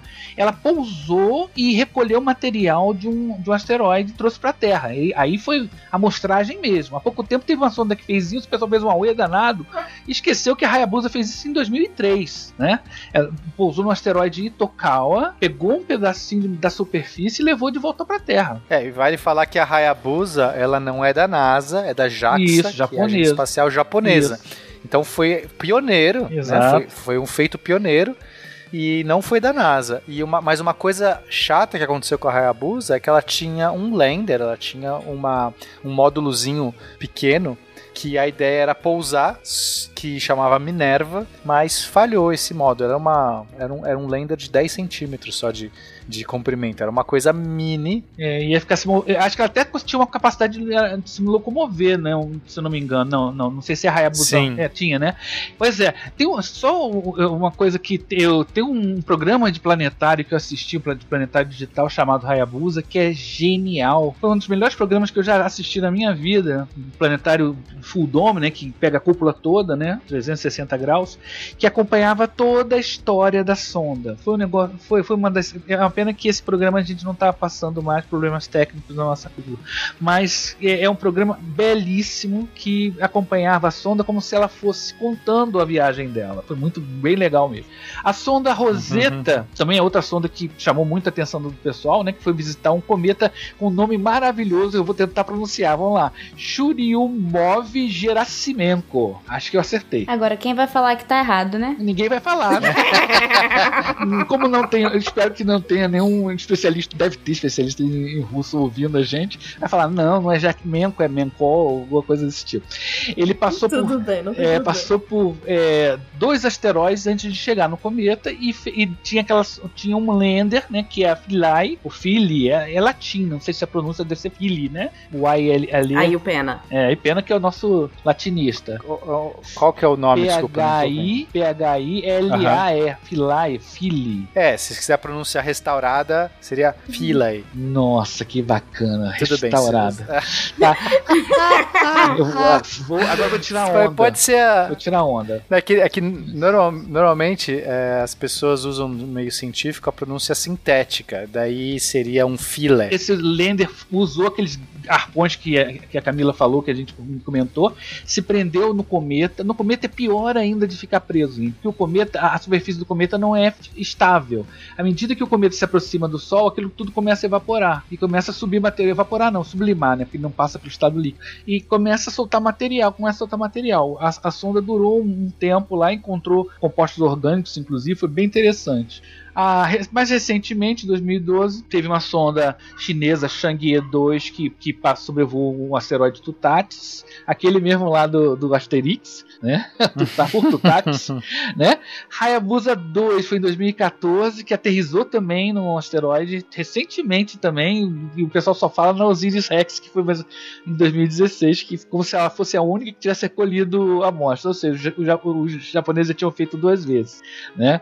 E é, é isso aí. Essa, essas sondas têm feito esse, esse, trabalho maravilhoso. Trazer um pedaço do asteroide do espaço é um negócio incrível, né? Que a, a, a gente só conseguia ver a superfície do asteroide. No, tempo telescópico a gente só via um ponto e conseguia às vezes tirar um espectro para determinar a composição química da superfície. Depois vem as sondas e tiram fotos que você consegue ver a estrutura, né? E você consegue eh, determinar a densidade e tal. Agora você tira um pedaço do, do asteroide. Parece que essa Osiris Rex conseguiu fazer uma, uma perfuração um pouco mais profunda, né? E a gente consegue, pode até tentar avaliar como é uma estrutura interna de um asteroide, que ah, muitos acreditam que alguns asteroides não têm estrutura praticamente nenhuma. Só que quando começaram a aparecer fotos de asteroides, como o Itokawa, por exemplo, é uma coisa bizarra. Parecem duas pedras, um, que você pegou duas pedras, botou gelo entre as duas e colou, botou na geladeira. Aquela história da gelatina, né? E duas pedras coladas com o creme ali no meio, né? Então, e tem um, monte de, e tem um campo de cascalhos, assim, um monte de pedrinhas soltas, assim, bolotadas, assim, é um negócio até meio feio, mas é extremamente estruturado. Então não é uma coisa tão assim, não é só um cascalho espacial.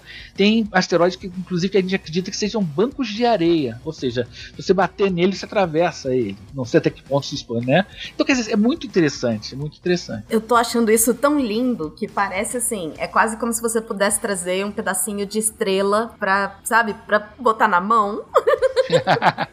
Achei maravilhoso. Isso, na verdade, me fez pensar, além de trazer uma estrela para eu guardar na minha, né, botar na minha, no meu quarto, é, se o que, que dependendo do que encontra, né, você pode ter elementos que vão que vão ser uh, que podem ser uma moeda, né, que vão ser valorizados. E aí a gente já pensa, ficção científica, uhum. na ideia de exploração, de mineração desses asteroides é, é, viável? Como é que funciona? Tem, tem planejamento já disso? As pessoas já estão pensando nisso? Óbvio, né? É, eu acho que vai ser possível no futuro sim, só que vai precisar de, de naves espaciais potentes, né? Viagens de longa distância, né? Vai ser complicado, vai ser complicado, porque eu, eu acho que talvez mais interessante seria capturar asteroides no cinturão ou, ou próximo dele e trazer para perto da Terra. Colocar em órbita da Por Terra quê, e minerar ele. Hã?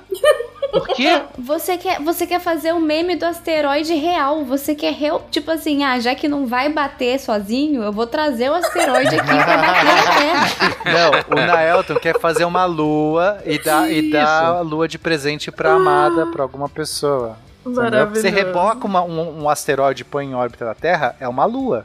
É você verdade. falar, te dei uma lua. É, pra você minerar lá, você vai ter que ter uma máquina que quebre o asteroide lá, bota os pedacinhos dentro da nave, que vai ter é um aumento de peso da nave, a nave vai vir, e você vai ter que tirar só um pedaço. Você não vai, você não vai desmontar o asteroide todo e trazer para cá. Se você trouxer um asteroide razoável, faz a análise do, da, da, da, composição química do meteoro, do, perdão, do asteroide. É legal, é interessante, traz ele para a órbita da Terra. Em órbita da Terra, você poderia ter um, várias indústrias que poderiam estar trabalhando. Um meu sonho, um dos meus sonhos, é que um dia no futuro, eu não acho que vai acontecer, mas era um sonho, ficção científica, que a gente pudesse levar as indústrias poluentes todas para a órbita da Terra e deixar a Terra como um paraíso ecológico, né? Seria muito bom você poder levar aquelas máquinas, toda aquela coisa de, mineração para o espaço, porque a mineração é uma, é uma indústria é, é, bem poluente, né? É uma ideia que poderia ser feita, né? Eu já vi várias ficções científicas falando sobre isso, The Expanse fala, fala isso, mas eles não trazem para a Terra outros, outro, outras. Claro que sempre para fazer uma aventura legal nessas histórias o cara erra e, e aquilo cai por engano numa cidade, né? Tipo Buenos Aires. Então quer dizer, eu, falo Buenos Aires porque tem uma história que fala isso, que manda, cai uma história de Buenos Aires que é a Tropas Estelares. Em uma noite sem lua, os deuses queriam dar mais brilho à festa e todos estavam aproveitando, tanto os deuses como os humanos. Um dia, esse brilho chegou à Terra. Uma avelã inteira, um chocolate cremoso e uma casquinha crocante com pedaços de avelã. Prazer divino. Essa ideia de minerar tem várias pessoas, várias é, cientistas ou, ou entusiastas que já desenharam. A gente, claro, está muito incipiente, a gente não tem nenhum projeto assim saindo do forno real, mas muita gente está aventando ideias, algumas como na, que tem essa direção de tentar rebocar um asteroide, outras de tentar construir a nave de volta no próprio asteroide. Seria um jeito de você reduzir os custos, porque o, o problema é como é que você leva um, você vai ter que levar o combustível, né, entre aspas, o, o propelente para ir e para voltar e carregar, carregar um asteroide, uma quantidade grande, não só um pouquinho que foi como a Hayabusa ou como as outras, a Osiris Rex, etc, fez. Um pouquinho não compensa, certo? Isso é questão científica. A gente está pegando um pouquinho porque a gente tem um interesse enorme que esse pouquinho vai nos dar muita informação. Agora, quando você quer minerar, um pouquinho não adianta. Você não vai fazer uma missão milionária, às vezes bilionária, só para pegar um pouquinho de ouro lá. Não compensa, esse ouro é muito caro. Esse ouro é o ouro mais caro que existe. Você quer trazer uma quantidade grande. Então, uma ideia seria essa: uma sonda que consiga chegar, acoplar no asteroide, usar o próprio material do asteroide como um propelente fabricar, entre aspas, né, o seu próprio propelente ali e já usar isso para voltar e rebocar um asteroide. E aí sim. Então tem vários sonhos, assim. É, tem projetos, cada um mais maluco que o outro. E, e, mas eu acho que assim essa fronteira vai levar um tempo ainda para se tornar mais, mais real. É, o que as pessoas estão esperando é tentar ver um asteroide que vai passar perto da Terra, propício para mandar uma missão dessa e tentar usar como prova de conceito, que aí seria mais fácil. Eu vou deixar uma aposta aqui e vocês me cobrem daqui a muitos anos. O Elon Musk vai dar uma lua pra filha dele, com certeza. pra filha ou pro, pro filho com nome estranho? Ah, eu pensei que era menina. É menino ou do nome estranho? Bom, é, não sei que gênero que ele se identifica, mas é um nome estranho. Pro filho. Tem que ver qual... Pro filho. É, com certeza. Tô apost... Eu tô apostando aqui, estou fazendo essa aposta. Quando acontecer, vocês sabem quem falou primeiro. Beleza. mas tem que dar um prazo. Não, tem que dar um prazo pra essa aposta, porque vai muitos anos aí você ganha sempre. Gente, vocês esperam muito do Elon Musk, cara. É, Todo mundo tem muita aquela idealização do Tony Stark, né? É, enquanto ele não fizer um traje. Não, eu não espero muito dele. É. Eu não espero muito dele. Eu nem. Na verdade, assim, eu nem gosto dele. Eu acho que ele é bem, bem babacão em vários aspectos. Mas olha, ele é o tipo de pessoa dele, que tem os meios. é, vai me processar aqui, a palhinha aqui. Eu acho que ele é o tipo de pessoa que tem os meios, entendeu? Ele tem o dinheiro, ele tem o investimento, ele tem a empresa e ele tem as ideias malucas também. Então, se partir de alguém, eu acho que vai partir dele. Só uma coisa interessante que a gente falou aqui, que o Pena falou rapidamente, uma coisa legal de, de você botar uma sonda lá que produza combustível, tem duas maneiras interessantes dela fazer combustível fácil, né, de fazer propelente, né, nem combustível. Por exemplo, se o asteroide tiver água, ele pega a água, divide a água em oxigênio e hidrogênio e usa como combustível. Agora, se o asteroide não tiver é, água, mas tiver uma, uma, superfície rochosa que você pode jogar fora, o, o, o corpo, a, a sonda vira uma escavadeira e vai jogando aquelas rochas para fora. Isso, essa rocha vai ser jogada para fora, vai servir como propulsão. O rejeito, a ganga, o rejeito da mineração, tu usa é, como é, propelente. É, é, esse tipo de motor a gente chama de mass drive. É. É uma propulsão que joga fora massa, qualquer tipo de massa, qualquer lixo tá valendo. Ou cobrir, né? Um asteroide com umas folhas de alumínio também já resolveria. É mineração a longo prazo, né? Nada é, é curto prazo, tipo ficção científica, né?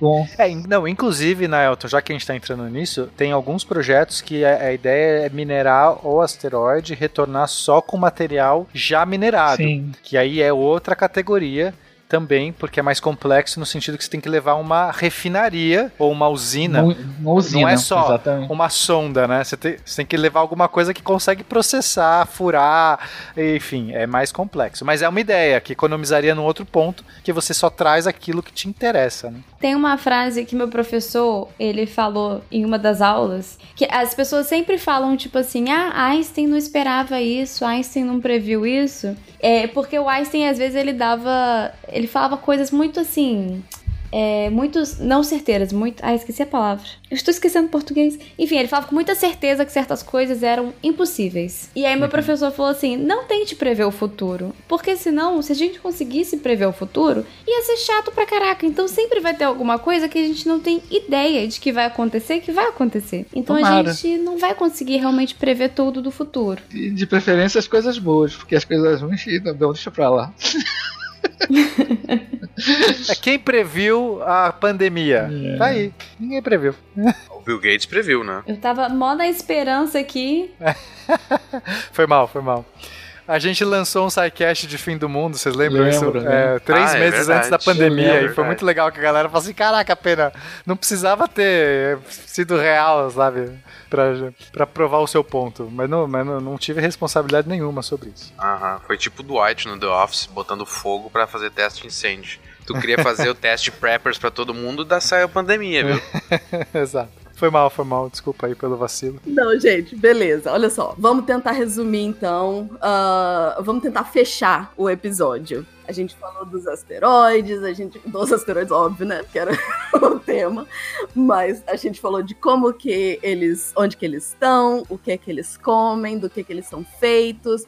Ah, a gente falou da- de como que ah, eles podem, dependendo da temperatura, derreter e aí se embolar tudo lá dentro. Ah, a gente falou de, da- da- dos pontos que podem ficar vazios por conta de influência de Júpiter e de outras coisas que vão acontecendo dentro dos, dos cinturões, dentro dos, é, dos cinturões. Ahn, a gente falou sobre as sondas que pousaram, a gente falou da possibilidade de coletar material e de um futuro, quem sabe, a gente sair para minerar esses asteroides. Vamos fechar? que o mais? que eu achei legal, Deb, é que tá quase um ciência sem fio isso aqui. Tá, né? A gente falou daqueles troços que fica, que voa, e que volta, e que cutuca.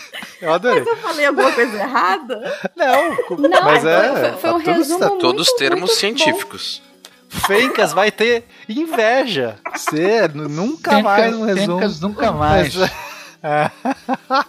Meu medo é se eu falei certo, mas falei. Não, falou tudo certo. Tá ótimo. Eu só queria explicar que na entrada eu falei de uma coisa e a gente acabou deixando pro próximo cast, tá? Mas meteorítica, que foi o que eu comentei no início, é o estudo de meteoros. Não é meteorologia, que seria um nome muito mais legal, mas já tinha uma área Já- que já tomou esse nome, né? Já. tava lá registrado, então tá. Mas Fica aí a peraí, explicação. meteorítica é o estudo de meteoros. E qual é o estudo de meteoritos? Aí você já roubou outro nome. Putz, eu, eu falei errado. A precisão, Ai, a ai, precisão será. Errou! A precisão tem Não isso. consegue, né? né? Quanto mais preciso, mais chance de errar. Gente, então, muito obrigada. Vamos terminar por aqui. Vamos. Vamos terminar.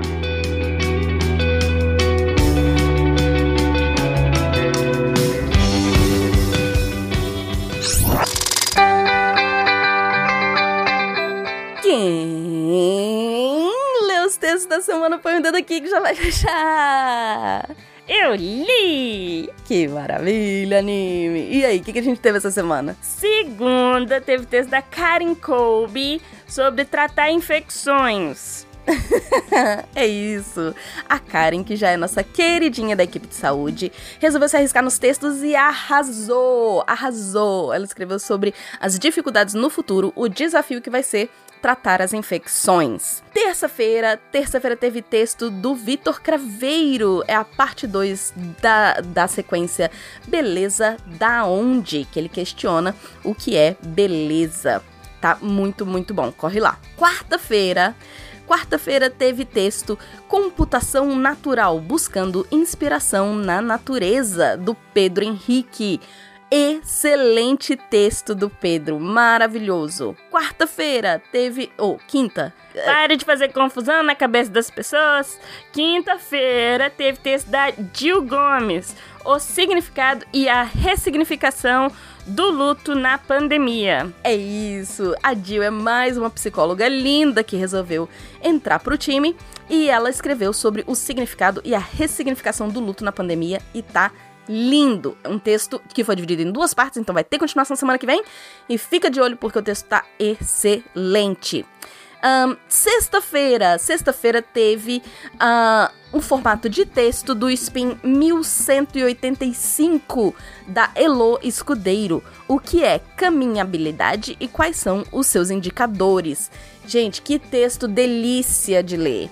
É sinal de que o spin realmente foi muito bom também. Então deem uma olhada, a gente agora vai ter alguns spins em formato de texto também. Então deem uma olhada no spin da Elo. É isso, todos esses textos você encontra em www.deviante.com.br. Aqui é a Debbie Cabral, editora do portal Apagando a Luz da Torre Deviante. E anime! Este programa foi produzido por Mentes Deviantes. deviante.com.br. Este programa foi editado por Tapcast. Edições e Produções de Podcast.